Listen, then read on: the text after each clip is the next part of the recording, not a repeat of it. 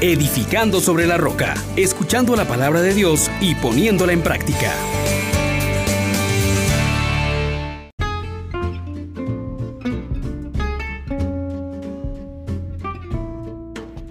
Paz y alegría en Jesús y María. Bienvenidos mis hermanos. Les saluda su hermano Juan Elías de la Misericordia Divina, dando gracias a Dios porque nos regala aquel que es luz de las naciones y salvación de toda la tierra.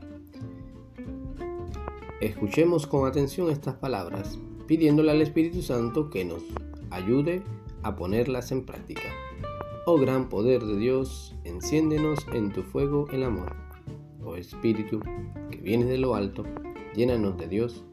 Oh Espíritu, óleo santo, úngenos en el amor. Tomemos el segundo canto del siervo de Yahvé del profeta Isaías, capítulo 49, versículos del 1 al 6. Escúchenme islas, atiendan pueblos lejanos. Estaba yo en el vientre y el Señor me llamó, en las entrañas maternas y pronunció mi nombre. Hizo de mi boca una espada afilada. Me escondió en la sombra de su mano. Me hizo flecha bruñida.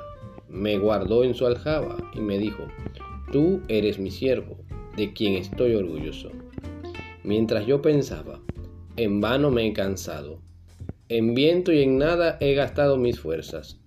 En realidad, mi derecho lo llevaba el Señor. Mi salario lo tenía mi Dios. Y ahora, habla el Señor, que desde el vientre me formó siervo suyo, para que le trajese a Jacob, para que le reuniese a Israel. Tanto me honró el Señor y mi Dios fue mi fuerza. Es poco que seas mi siervo, y restablezca las tribus de Jacob y convierta a los supervivientes de Israel. Te hago luz de las naciones, para que mi salvación alcance hasta el confín de la tierra. Palabra de Dios. Te alabamos, Señor. Hermanos, hermanas, hoy nos encontramos en una hermosa reflexión con aquel que es Dios y nos trae el Salvador. Este es el siervo que se entrega, el siervo que eh, nos expone su misión y que ha sido llamado por Dios para hablar en nombre suyo.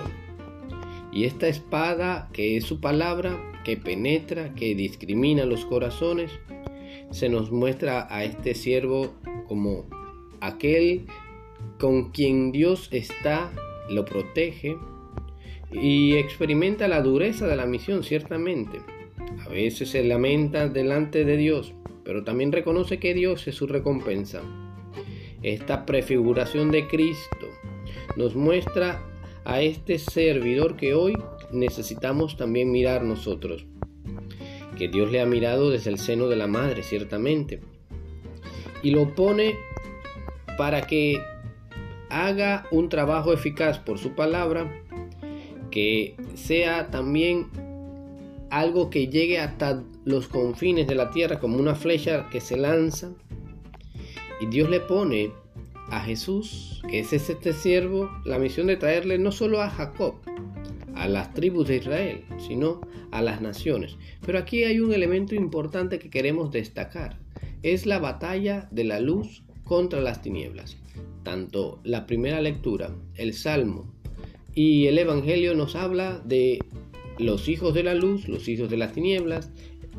Y este contrapunto pues se nos presenta a nosotros también como un camino en el que debemos ponernos de un lado o de la luz o de las tinieblas. Ciertamente si confiamos en Dios, veremos su actuar a nuestro favor. Él es quien viene a dar testimonio de la luz.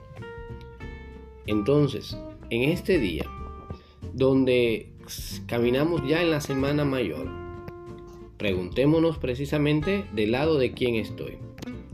Del siervo y le colaboro con mi servicio o de las tinieblas y le sirvo al Señor de las tinieblas. Jesús va a experimentar la traición, va a experimentar el abandono, aún en medio de eso, no pierde la confianza en el Padre. Y, está determinado a darle gloria con su sacrificio. Él que es admirado en su camino de fidelidad hacia la cruz, nos invita hoy a reflexionar sobre nuestro camino. ¿Somos acaso uno de nosotros seguidores del siervo y le colaboramos con nuestra servidumbre en la evangelización, en la iluminación de la sociedad? ¿O somos de los que están oscureciendo y llenando de tinieblas y corrompiendo a otros? ¿Somos fieles como Él?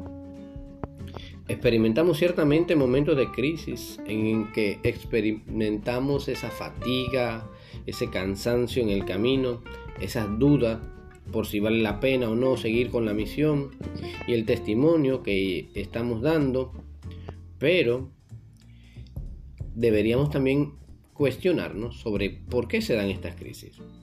A veces es porque queremos éxitos a corto plazo, porque hemos aceptado la misión sin asumir del todo lo de cargar con la cruz y seguir al Maestro. Y cuando esto nos sucede, ¿cómo resolvemos? ¿Resolvemos con la oración y la confianza en Dios o claudicamos y abandonamos?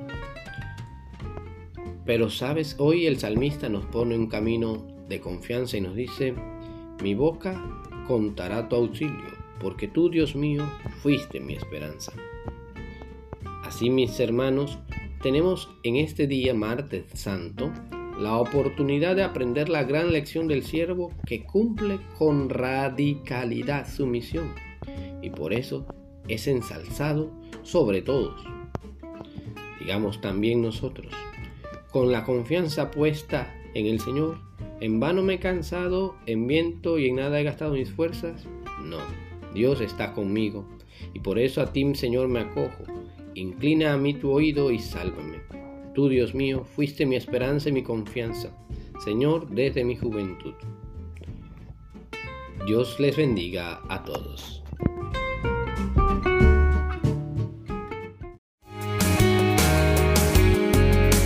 Les exhortamos, hermanos, por la misericordia de Dios, que pongan por obra la palabra y no se contenten solo con oírla.